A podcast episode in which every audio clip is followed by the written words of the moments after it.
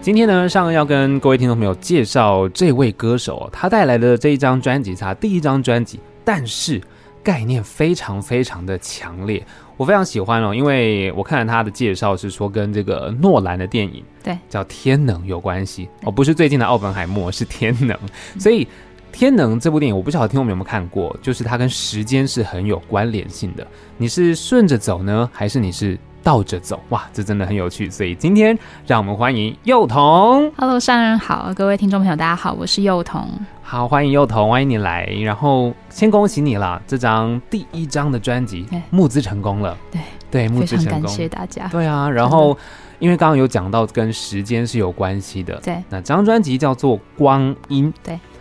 我先说，我听完之后，我觉得它非常成熟、诶。成熟，嗯，不管是在聆听的感受，或者是嗯里面所探讨的议题，嗯我觉得它是一个很成熟、很完整的作品。嗯，所以我其实有好多问题想要今天跟你好好的聊聊没，问题，所以很开心你今天来。然后谢谢。不管是刚刚讲到呃曲风啊，嗯或是概念，其实嗯我觉得概念非常完整，嗯，它真的是一个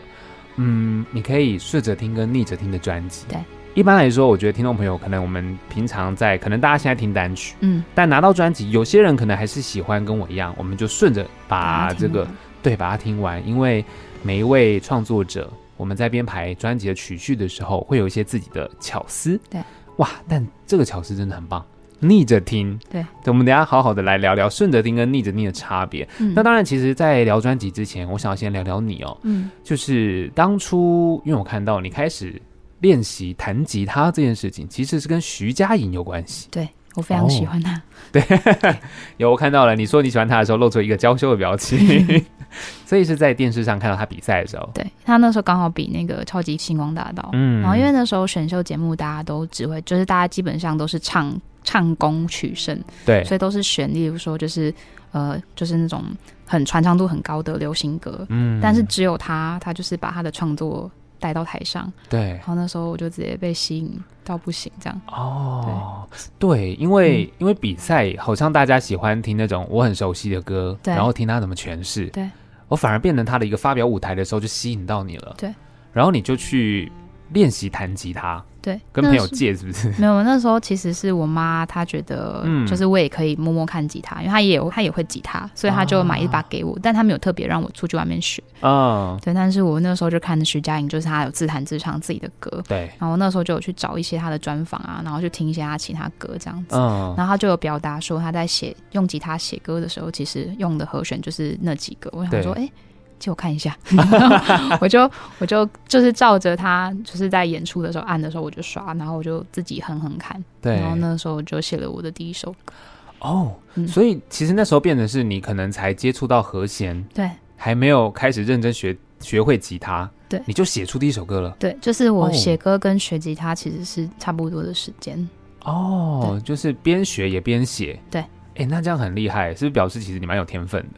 就是应该是说我用吉他创作，嗯，，对，就比较不是从头开始学乐理资讯这样子。哦，所以其实你的状态也会比较贴近一般我们如果对于音乐没有这么认识的时候，嗯其实大家是可以去学个乐器，嗯哦然后搞不好就会引发出一些创作的灵感。对，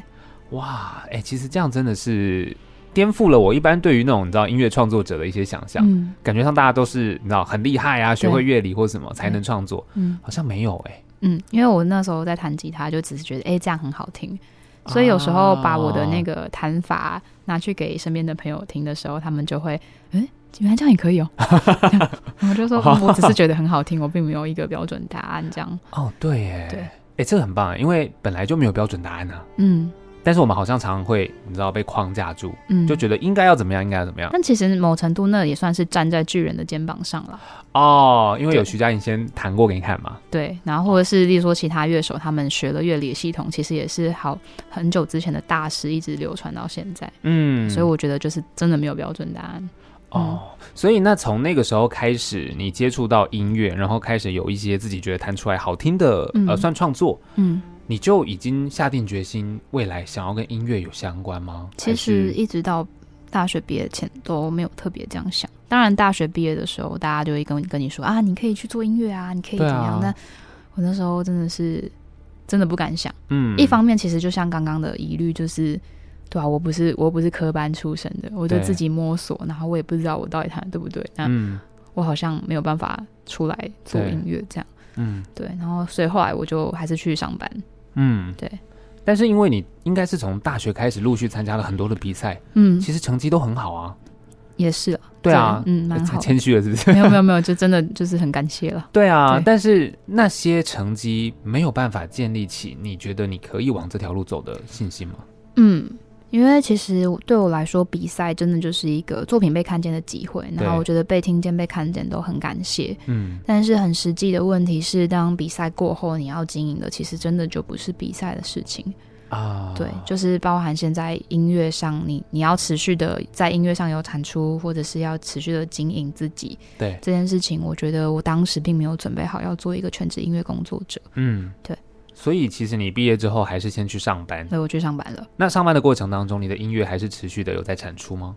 前刚开始的时候有点迷惘，我那时候就是因为大家就身边，例如说学长姐很玩音乐很厉害的，对，他们后来去上班都没在玩音乐，然后我就觉得哦啊，我是不是也是这样？哦就后来发现我其实做不到，嗯就是所以我后来就利用下班跟假日的时间，我对就是多创作跟写歌，然后就持续有在进行这样子，对对就不想放弃了。对，就不想放弃，对，不过其实我相信，因为上班这件事情啊，很多像你刚刚讲的，很多人真的是大学玩乐团嗯对或者是玩音乐，嗯，出社会之后，哎，他们就好像觉得玩音乐这种事情是年轻人在做的，有可能，好像就有点真的就放掉了，嗯这是很可惜的事情了。嗯那当然，陆续其实一直以来也问过呃很多的，不管是乐团啊，或者做音乐的朋友，或者可能像你一样，他们都有正职工作，嗯可他们不放弃音乐，对持续的在产出。嗯其实我觉得很感动哎、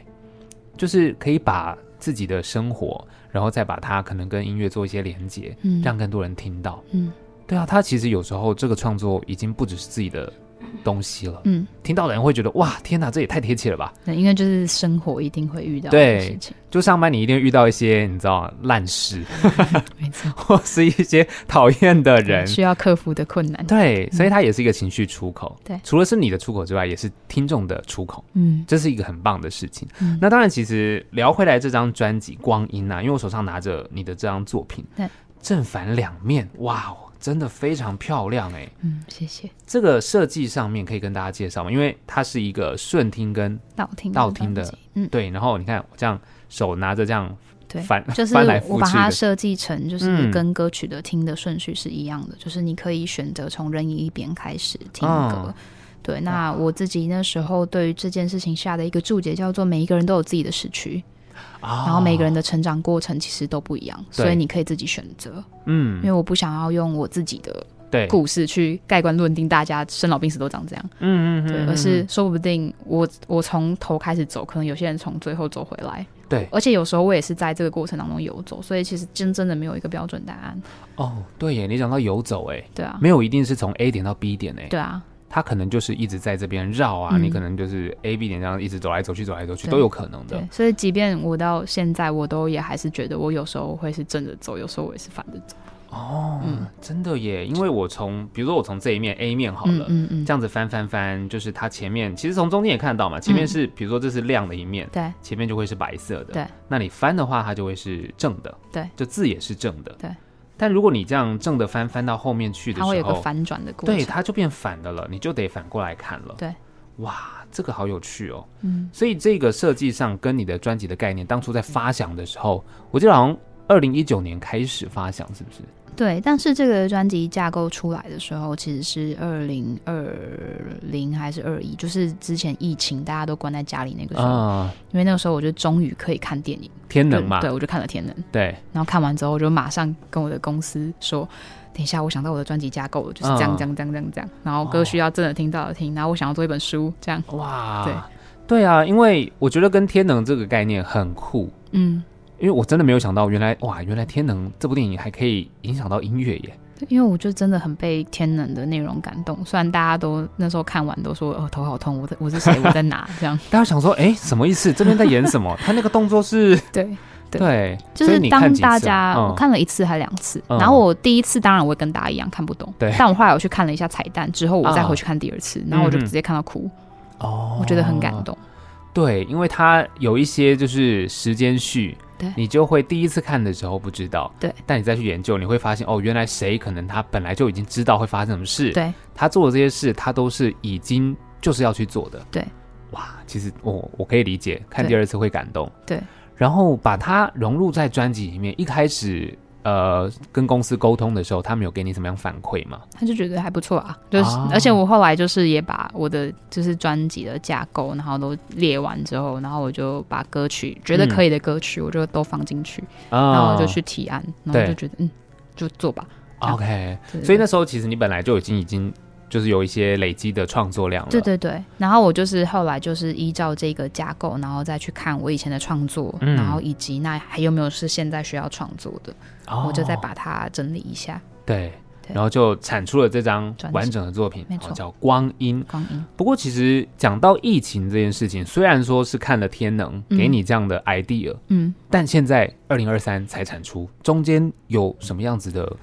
不顺吗？中间的话，其实嗯、呃应该是说在发在发想嘛，然后真的嗯落实，然后对以及到开始录音的那个过程，其实就是还还是走了一个过程啊。因为对毕竟我那时候是录开始录音的时候，我刚好离职，我、哦刚好离职，，对，因为我就是意识到说，哇，做这张这张专辑，我非常需要全神贯注。嗯，对，所以那时候就是面临一个你要从一个业余的歌手，然后对正式把自己当成一个专业的音乐人。嗯，对，那这中间其实就是磨合了非常久，不管是我自己，然后制作人或是公司，其实在这个过程，我们就是有很多的对谈，然后对很多的很多的思考，很多的沉淀，这样子。嗯那你有印象比较深刻，你自己有哪一个坎是当初需要花比较大力气去克服的吗？其实是唱歌这件事哦，情，真的哦，嗯，怎么 说？因为那个时候在唱的时候，第一件事情，那时候我身体不好，然后我需要调一下，嗯所以那就给中医看过，然后 啊去上课这样。对，然后再来就是心境的状态，嗯，就是因为你知道，在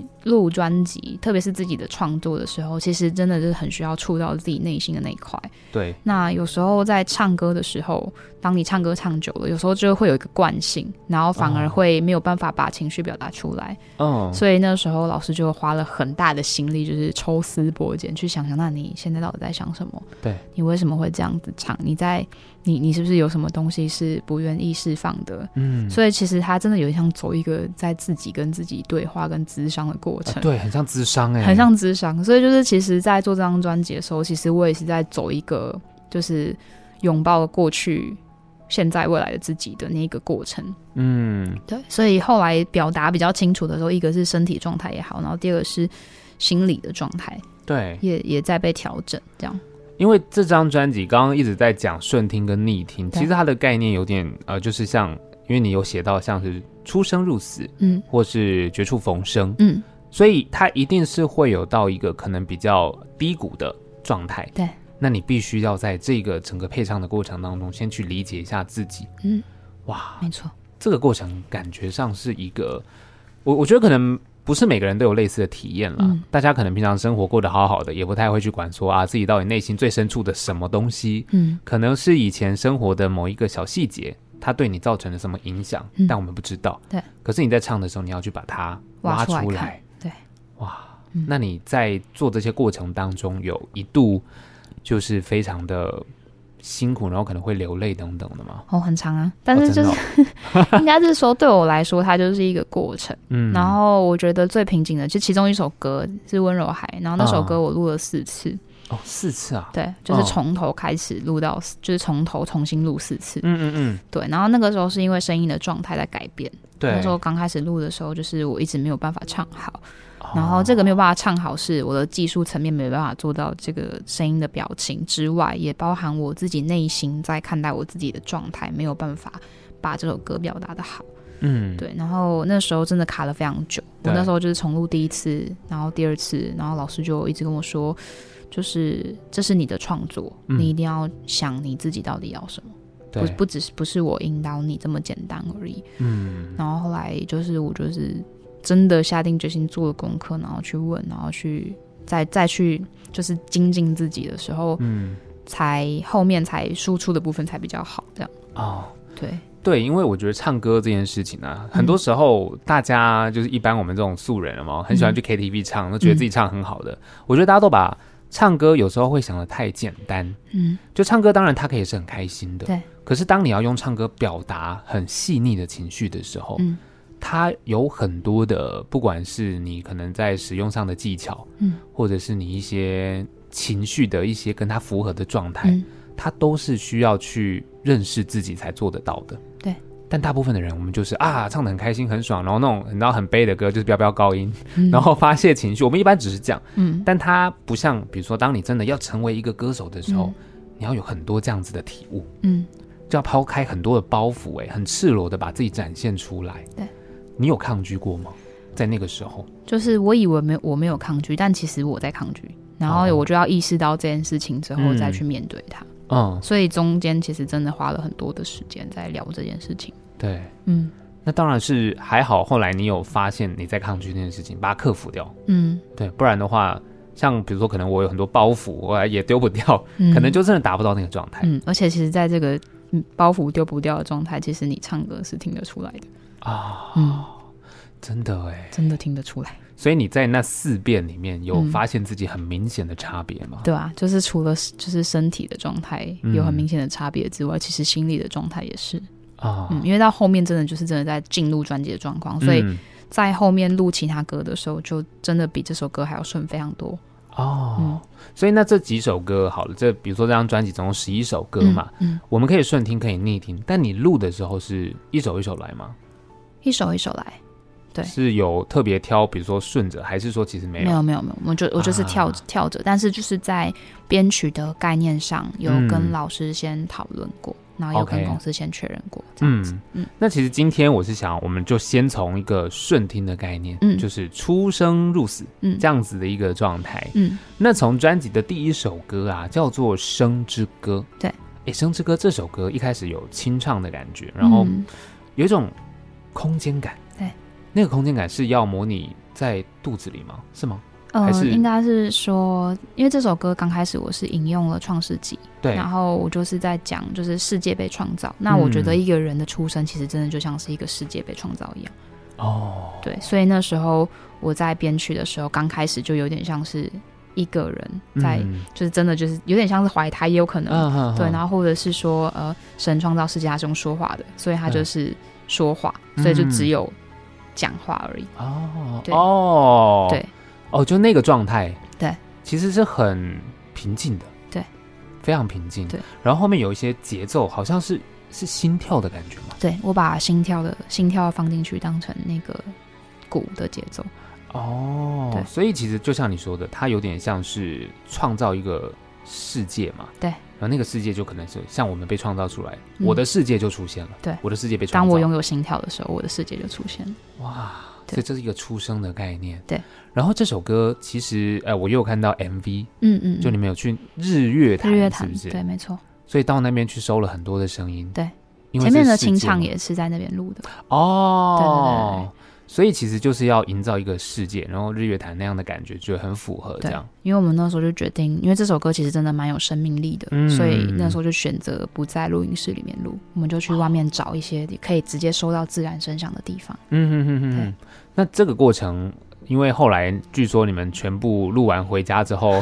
是都呃确诊另外一是车不是啊确诊啦，对对对，我们有两车，那其中一车就是很不巧的，就是大家都中奖了这样。啊对。那你们到日月潭去，主要有收到哪一些声音吗？其你们印实象呃，我们还蛮特别的，就是我们有收乐器嘛，然后对跟人声，然后我们其实还有去做声音采集。我嗯们就是录完音的时候，然后就是我们我就请就是我的朋友开的车，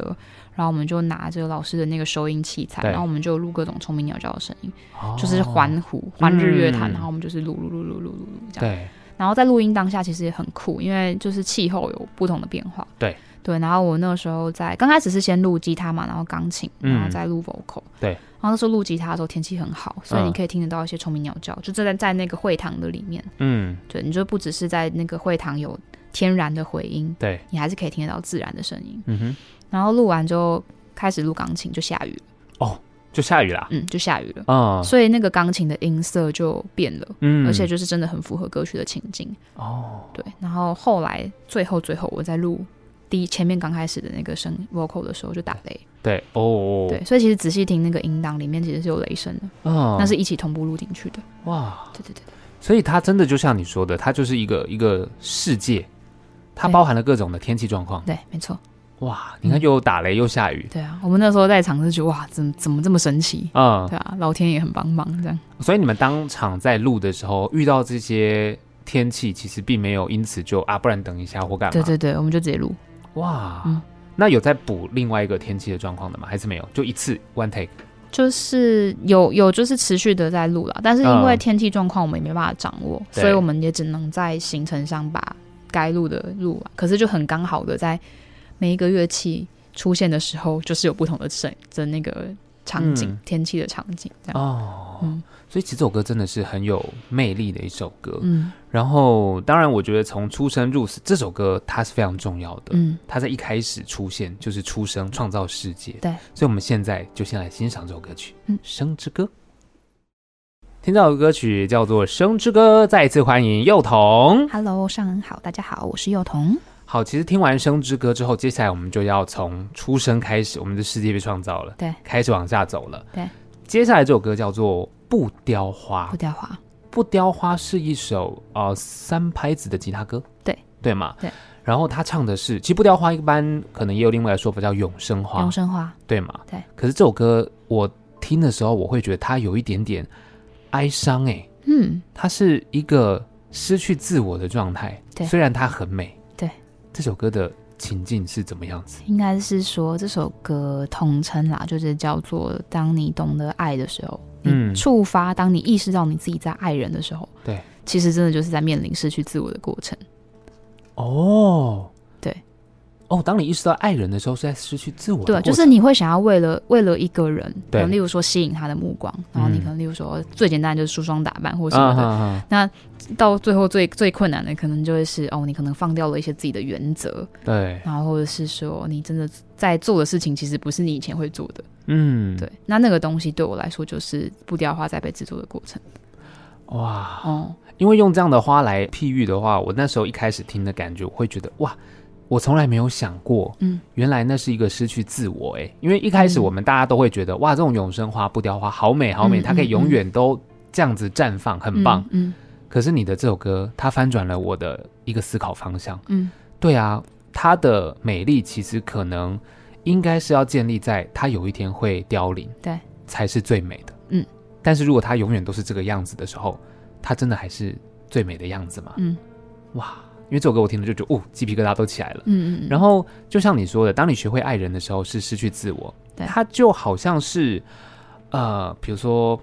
爸爸妈妈嗯对于孩子，也是，然后或者是你在真的有欣赏的对象的时候，你就也还是会有这个状况发生。对，对你会为了他，就像你说的，梳妆打扮，对啊，或是改变自己、打破原则等对等。对，但是直接联想的话，一开始当然是感情嘛，嗯对啊，因为之前有一句好像以前的诗词吧，什么为了你我求了五百年之类的，啊对对对对，对。可是因为最近开始会，因为随着年纪开始会思考一些跟家人的相处，嗯就会觉得哎、诶对耶，嗯爸爸妈妈一直以来我好像都没有想过他们有没有什么样子的梦想，嗯，他们好像从小到大都是我们对对对，都是我们。然后再加上身边可能有很多的朋友开始也成为了爸爸妈妈，嗯，你就会发现其他实们已不好经，失去自我了。 对，不好约。对，要约的时候，他们就是啊，那我女儿怎么样？ 对对对，有有时候约一约就是可能临时啊，这个我儿子我女儿她可能刚好生病，没办法去，不好意思，嗯嗯就嗯也就变这样子。真的，这个就是我我觉得很刚刚你说的那句话，我好有感触、哦，嗯就是学会爱人的时候嗯是失去自我的时候，嗯但是失去自我这件事情，好像也看你怎么样去解读。对，对啊，它不一定是真的这么不好。嗯对，哇，好酷哦！嗯，我从来没有想过哎，这首歌给我很大的一个冲击，就哦，原来可以这样子想。嗯，就我真的也蛮喜欢的这首歌《不雕花》。谢谢。好，那当然继续呃，再聊这个刚刚讲到跟爸爸妈妈，其实嗯啊、，呃我想呃，大家知道在可能二零二零年的时候，嗯就妈妈也离开了嘛。对，韩国是对，那在音乐之路上，你有曾经跟妈妈有过一些呃争执吗？有啊，一定有，嗯肯定有。但是这我妈自己其实也很喜欢音乐，对啊，因为你刚刚说吉他是她买给你的，她买给我，因为她之前也会弹吉他，她也是国乐社社长，然哦后他又很喜欢，他之前也差点被唱片公司找，然后对但他后来去当电台 DJ，但也是都在放歌这嗯样。嗯嗯，对，所以就是他自己自己是非常非常喜欢唱歌的，对然后他甚至会自己带我去 KTV 练歌那种。哦，以前小时候的时哦候，在小学他都会这样子带我去，对，但但我后来真的开始在创作的时候，他就真的开始跟我吵架，就三天一小吵，五天一大吵那种。为什么啊？但是后来才发现，其实我觉得就是一个身为妈妈的担忧啦。嗯，对，就是他自己内心就觉得，哦，我可能没有办法完全的支持你走这条路，然后你嗯自己可能会走得很辛苦。嗯，对，就是后来我的意识到是这样，就是我觉得，就是即便他后来在过世前，就例如说有亲友来访，他都会跟我的就是朋友或是他的朋友就是挂念这件事情，他就是说。哦我真的很希望，就是有种可以好好做音乐，但我真的没有办法这样。嗯，就是后来才发现，哦，原来这些吵架的原因是因为这些担忧。对，对，小时候不理解，但长大我就会哦明白妈妈为什么这样这样。嗯嗯嗯，其实我相信，应该你的明白也会建立在在制作这个过程当中，制作专辑的过程当中，你可能碰到了一些，比如说瓶颈或是困境，嗯你大家可以理解为什么妈妈可能会对你有一些这种呃担忧啦，对啊，对啊，嗯一定的嘛，因为刚刚讲学会爱人，你其实是希望他可以是一个最好最顺利的样子。对。可是当你知道他要走的路可能会遇到困境跟辛苦的时候，嗯，多少会舍不得啦。对，对啊，嗯所以其实我相信《不雕花》这首歌，其实对你来讲意义还蛮深刻的。嗯嗯，那当然继续往前走的话，再来的这首歌叫做《快乐的悲观主义者》。对，这首歌是一个戴着面具生活的状态吗？是。嗯，其实，在写这首歌的情境就有一点，我那时候设预设的立场，其实有点像是就是喜剧演员，啊，然后但后来有查到喜剧演员其实很容易罹患忧郁症对，的原因，就是因为他们其实虽然的他们的工作就是在揶揄或者是取笑，或者是在就是在生活当中加一些幽默让大家快乐，嗯，可是，他们终究没有办法把自己真实的想法表达出来。嗯，然后我曾经有看到一个叙述，就是喜剧演员他自己在讲说，当他在台上讲着那些就是令人捧腹大笑的话的时候，他内心其实是在流血的。哦，对，然后我那时候状态想说，哇，会不会我们现在的人有时候压抑到某个程度，其实好像也是这样，对，所以我就把那个状态写出来，这样。嗯嗯嗯，对，因为喜剧演员像可能大家认识呃罗宾威廉斯，嗯他后来也是有情绪上面的困扰嘛，嗯所以导致他也离开大家。嗯，那一般正常生活当中，社会化的状态，人家会觉得我们要有礼貌，我们要怎么样怎么样怎么样。嗯所以你会为了让整个，比如说你相处的人气氛很舒服，嗯你就不一定会讲出真实的话。嗯这个是一个有时候要把很多东西自己吞呢、嗯就是很辛苦的状态。嗯所以你把这首歌写出来，嗯，快乐的悲观主义者。对，所以大家呈现的是快乐，他听起来是快乐的，对，然后大家戴的面具是快乐，对。可是面具下面其，他实可是能悲观的。对表情可能就是嘴巴是往下的，嗯可是他的面具是笑脸。嗯，哇，天哪！你其实对于社会的观察蛮有自己的一套哎、嗯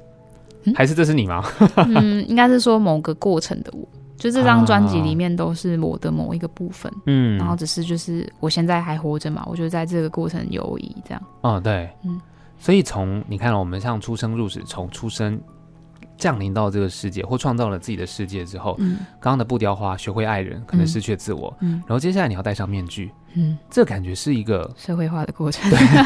就觉得哇，天哪，我出生在世界上，怎么我需要遇到这么多不能好好做自己的一个状态？ 嗯、是，对，快乐的悲观主义者。嗯其实我觉得这首歌也蛮值得要让大家来听一下。嗯，我们先来欣赏到这首歌曲。好，听到这首歌曲叫做《快乐的悲观主义者》，让我们再一次欢迎幼童。 ，Hello，大家好，上午好，我是幼童。好，我们从这样子的一个出生，然后到啊、呃失去自我的爱人，嗯然后接着戴上面具之后，接下来这个是纳西瑟斯的舞会，对，然后是跟基丁合唱，对，基丁，对，这边这首歌主要讲的是归属，是不是？没错。那因为纳西瑟斯，我不知道大家知不知道，他是一个神话里面一个很美男子嘛，非常对漂一个亮自恋狂。 啊，他自恋 狂。对我，我记得他故事是不是他有一次就是到了湖边照照到自己的倒影，对然后爱上自己，对他是水仙花嘛？对，水仙花。那这首歌是用他的故事是要传达什么样子的概念吗？就是虽然他是在讲自恋啊，嗯但是在这首歌里面比较多的其实是在讲自我认同，就是你要爱自己这件事情，哪怕我变成水仙花，我都要爱自己，对。然后当当中，其实我跟基丁在讨论的时候，其实我们那时候在讲，那什么是真正的归属？嗯，然后才发现，哎，其实我们认为是归属的地方，其实最容易让我们受伤，因为你在那边会敞开你自己，对，然后在人来人往相处，可能有不完美，可能有各样的情绪或者怎么样的时候，其实我们会最容易被这些话影响。嗯，就可能不是亲近的人，你不会特别被这些事情影响，但是对越是亲近的人越容易受伤。嗯可是我们在这个受伤的过程当中，我们可能也从中去思想我们到底是谁。嗯，对，当你走过这个过程的时候，你又会从这些事件当中活出自己。对，所以我们那时候就有一个 hashtag 叫做“以伤为妆”，就叫做就叫做你受过的伤其实是你的妆。嗯，然后我们那时候预设的例就是那个画面，其实有点像是一个化妆舞会，但对这些化妆舞会其实都是受伤的人。哦，然后他们带着的妆就是他刚刚讲的伤嘛，对然后，但是我们不以此为丑陋，嗯嗯嗯，对，我们不以此为伤，我对们只是觉得这就是我的个人特色，这就是我的生命，这就是我的经历，嗯我不需要为这件事情感到羞耻或什么的。哦，所以纳西瑟斯是爱自己，对，那舞会是刚刚讲到以伤为妆，对，哦，带着自己可能在归属的地方嗯，受过的一些伤或者是成长，然后学会爱自己，对的一群人，对的舞会这样，对对对，哦。那找基丁合作当初的原因是什么？因为他跟水仙花一样漂亮。应该是说他跟我真的就是在音乐创作路上真的就是很常见的朋友，然后也嗯我们在就是成长的过程，我们真的就是也真的是好姐妹啦。啊，她真的是我好姐妹，这样就是从我们比赛、校园比赛，然嗯后到、例如说他们的两场刚开始的专场也，我也都是请我当嘉宾啊。啊哈哈，然后还有就是各个就是我们在音乐上面的里程碑，其实我觉得就是我们真的都彼此见证。嗯那我觉得在第一张专辑这么重要的时刻，我就是一定要邀请他，所以那时候当下就是毫不犹豫就直接邀请他。啊，对然后那时候跟他讲说，因为我那时候主题就想好，我就说那对你要哪个主题，你自己决定。对，哦，对，你要在哪里？你要在，我现在就是这个地方可以写，这个地方也可以写。那你要在哪里？嗯，然后他就决定在归属这个地方，我们就一起讨论。哦，对，所以这个创作模式也很特别，因为对通常理想混蛋他们创作的模式，例如说是他们各自都会写歌，对，然后可能就把写的部分丢出来，然后让其他人可能去填补或是完成跟修剪。嗯，但我跟基丁是我们两个坐下来一起讨论，然后我们就是给彼此一个时间，然后我们就是一起一起讨论一个方向。嗯，那我们就一起写写写写写，然后就是他写完跟我写完的，然后我们两个可能会有一些重叠的地方，我对们共同觉得好的，嗯那，我们就是一起把它列出来。对所以他其实我很难界定哪里是谁写的，啊，这是我们就是共同产出的这样。然后对我们来说都是第一次的尝试，无论是这个创作的形式或者是曲风，啊啊啊，对，因为我我也很少唱电子舞曲，对对，他也很少，嗯，对对，因为这首歌因为是纳西瑟斯的舞会，对，他舞会就一定要有那种你知道动感跳舞的感对觉，所以那时候我就马上跟我的就是制作人老师肖慧说老师说，这这这首可以做舞曲。嗯他 就说：“真的吗？真的可以做舞曲吗？”我说：“做。” 我就说：“没问题。这啊样。嗯然后这首歌很有趣的是，因为刚刚讲到电子嘛，嗯里面有呃有几句的时候是有给他做效果的。对，这个效果要让他那些话呈现什么样子？是 O S 吗？还是”其实就真的蛮蛮像是 OS 的，哦，就是大家在听的时候，其实你可以发现有呃几句它是调整过的，那是嗯被 tune 过的，对，它就是有点像是内心的话嗯，在讲。嗯因为这首歌很有趣了，就是你真的是介绍完我才发现，哦，原来是爱自己。因为当然纳西瑟斯他呃很极端的爱自对己，他非常极端， 他很极端。可是对啊，为什么我们不能这么爱自己呢？对啊，对啊，没有不行啊。嗯，所以很有趣，这首歌叫《纳西瑟斯的舞会》。对，那接下来又继续往下走了，歌嗯叫做《黑子》。黑子黑子的话是太阳黑子吧？没错，就是太阳黑哦，子，只有太阳黑子，对，就是太阳，不是什。么你知道？因为我 Google 黑子会出现什么黑子的篮球之类的啊，漫对对画对，我知道，我 对啊太阳黑子啦，太 阳对黑是子，太阳黑子。因为我一开始因为你看听歌，然后看状态，就是知道 OK，他太阳黑子，没错，绝对跟篮球没有什么关没系。关系， OK，那黑子这首歌嗯，是指，因为太阳黑子，我不知道大家知不知道，它是那个上面的一些就是黑黑太的太阳的斑点，对啊，对太阳的斑对啊，点，这样讲会比较顺对，比较直接顺对对对，就是是香蕉上面有没有黑黑的，对对对你就把它想成是太阳上面， 黑黑的那个，对对对，对对就是对对黑子。那这个是要象征说自己光明的一些黑暗面吗？还是嗯，应该是说太阳它本身就是一个很清楚定位的对地，应该说整个太阳系都绕着它转，嗯它可能也提供了所有行星、所有光源给我们生命。对，对，它就是一个很很有存在感的东西。就是例如说，像这个人，他很光鲜亮丽，嗯对，他有很有影响力，但是当你拉近距离一看的时候，说不定他的内心真的就有黑子。哦就是应该是说，每一个光鲜亮丽的人里面，其实有时候也会有你不为人知的挣扎跟忐忑，嗯有各样的状况是你没有办法理解的。对，只有你在那个位置上，你才知道你在经历什么。嗯我们没有任何一个人可以代替你去做这件事情，或代替自己去理解。所以对我来说，太阳如果是在这个状况的话，其实是孤独的，因为它虽然独一无二，它虽然照亮大家，它虽然好像是大家的指引跟一个指标，但是却也因为这样子，他其实内心有很多的挣扎。他说不定也在那个当中去想，那别人给我的掌声，别人给我说跟我说的话，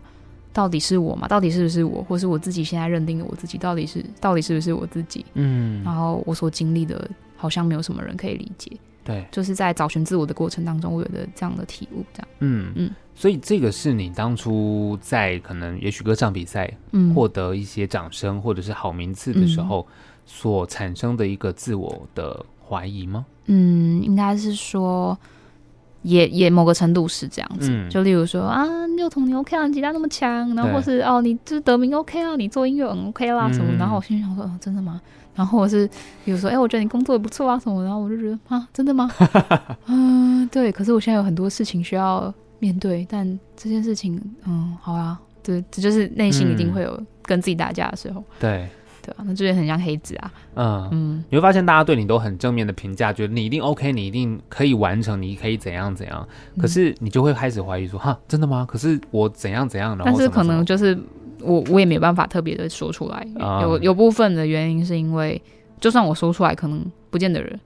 会有人理解这件事情。对，对，那可是其实别人也是啊，有时候他啊们不太愿意多说什么的时候，其实也是因为他们有时候意识到，就是我现在经历的状况真的不是你们可以想象的。对对，就很多的话或很多的状态，真的是你自己才有办法去知道跟嗯理解只有嘛。自己可以知道。对，所以你看太阳这么的亮，嗯因为我看我查了一下黑子啦，就是如果你是在一个有时候肉眼你可能用一些嗯东西遮，不要那么还刺是眼，看得到啦是看得到的。对，可是，一般我们不太可能直视它，我们都看它的光芒，就对直接眼睛要瞎 了。因为，然后又超热，对对对，没错没就错。它非常耀眼，可是你真的是不会想到它哦，原来它也有这样子阴暗的一面，对对嘛？嗯对啊，所以其实真的大家可以去认真的去思考说，或许你身边有很多优秀的朋友，嗯，他可能任何的表现都很棒，对但也许他有自己的难处，没错。是我们不知道的。是，就是《黑子》这首歌，嗯，所以从一开始的《生之歌》一路这样走过来到这里，嗯听起来出生一直到呃社会工作都是一个需要牺牲掉很多东西，然后嗯。会有很多难处的过程、欸。对，就是一直在跟，不管是在跟环境对抗，或是在跟自己打架，哎，啊，真的都是对一，个过程。嗯嗯，所以这都是你自己一路以来这些，不管是从以前开始学音乐，然后参加比赛，到出社会工作，到现在制作专辑嗯的一路走来的心路历程。嗯，整体啦，就是啊刚刚那边是一半嘛，嗯然后另外一半其实也是，就是把这两个综合在一起的时候，嗯对，其实就是我的体悟。这样，嗯嗯，然后就走到了专辑的中间，这首歌其实也是一个概念，对它是贯穿前后的概念。没这错首歌叫做《时》，时间的时。对，这首歌很特别，是我听的时候，我觉得它的拍子有点我抓不太到。啊、对一对，种它一种的感觉拍子就就是有变化，这样。哦，嗯对嗯就就像就像时间吧，对就你其实抓不到它。对，那这首歌做起来会不会很难呢、你拍子很难一直变的 话，因为我就想是说我做出来，然后难的是乐手老师跟制作人， 他们啊比，较辛苦。嗯，对，因为我这这首歌我有很多很大的坚持，对，就包含那些你有可能有听到一些倒转的元素，对因为那时候我就是想要把天能的这个东西表达在里面，嗯但是我又不能让它太太主观，因为嗯，它就是一个纵观全局的歌，对，然后它也算是一个转折点，嗯嗯，所以我把它设计的很像是，就是我的想象就是一个时空隧道，嗯对，所以就真的很为难，就是乐手老师跟制作人。 对，没错没错，那他们后来花了多久时间去克服这件事情？就是他们会一直跟我讨论啊，就嗯例如说老师就跟我说，你这个倒转的声音可不可以拿掉一点？我说不行，因为它就是要很完整。嗯，对，然后但是就是对老，所以老师那时候就花很多时间在处理这个音档，然后包含、因为有前面有贝斯手的 solo，嗯对对他光是数那个拍子，然后编出新的，我就觉得非常佩服。哦，而且这首歌我就有要求要嗯贝斯跟 vocal 同步录音，因为我嗯想要有很贴合情绪的感觉。嗯嗯嗯，然后我就把贝斯手请来录音室，就是真的很辛苦，因录为多久？诶、没有到很久，但是他在前面编曲的过程，他可能也需要重新适应一下嗯拍子的惯性啊，对然后编曲的逻辑，嗯嗯嗯，对，所以真的就是一个蛮大的工程。对，嗯，因为他的就是像我说的，这首歌抓不住。对，所以你其实我相信乐手在弹的时候，嗯，他也必须要很有意识的告诉自己，哦我自己正在谈这个东西，对对对没，错它已经因为一般比如说旋律或是节拍，它有一个惯性或固定，它会就像身体你会跟着动，嗯它其实有个固定的状态。对。可当你抓不住的时候，节拍不一样的时候，嗯，哇，真的是很挑战欸对，非常挑战。那这个中间那个倒转的元素，你是用哪一段去做倒转吗？啊还是、嗯，应该是说在间奏的部分会发现我在说话，对然后那个说话其实我就是把专辑的十一首歌都化作一句主旨，哦，然后我就是有正着正着念，嗯然后下面就有放一个倒转的声音，其实就是当你倒转之后，你就会发现它是倒过来的顺序，哦，就有点像是正着走跟倒着走一样。哦，我懂了，对也就是说你正常讲话是这样一二三四五，对，但你后面倒转的声音可能是五四三二一，对，哦，嗯，它就像你说的时光隧道，对。然后后面其实还是有一些乐器被倒转的声音，那是后来就是萧贺说老师把它加进去，就是我的制作人把它加进去。嗯嗯对，所以就是当你把整首歌倒转的时候，你就会发现，嗯，倒转的不只是说话哟，嗯还有其他首歌的编曲也在里面。嗯，那首歌该不会正着听跟倒转听是一样的吧？哦，不是不一样，不一样当然不一样，当然不一样。我想说，如果是也太强了吧 那个真的我还没办法，但就是把一些概念跟元素把它剪进去，这样。 OK，嗯其实时间的关系啦，因为我们其实邀请到幼童来，今天我们就聊这样顺的，其实到这边算是中间点，嗯其实最后要来听《时间的十》这首歌。嗯那当然，我们在下一次继续，我们要来聊从这张专辑的另外一面，嗯再把它从尾巴开始往前聊，听回嗯再把它听回来。嗯，所以当然今天时间关系，嗯很开心幼童来跟我们分享我们前半段顺着听出生入死的状态，这嗯种专辑叫做《光阴》。，OK，我们来听这首《时间的十》，那我们下次见喽。哦下次见，好，拜拜。拜拜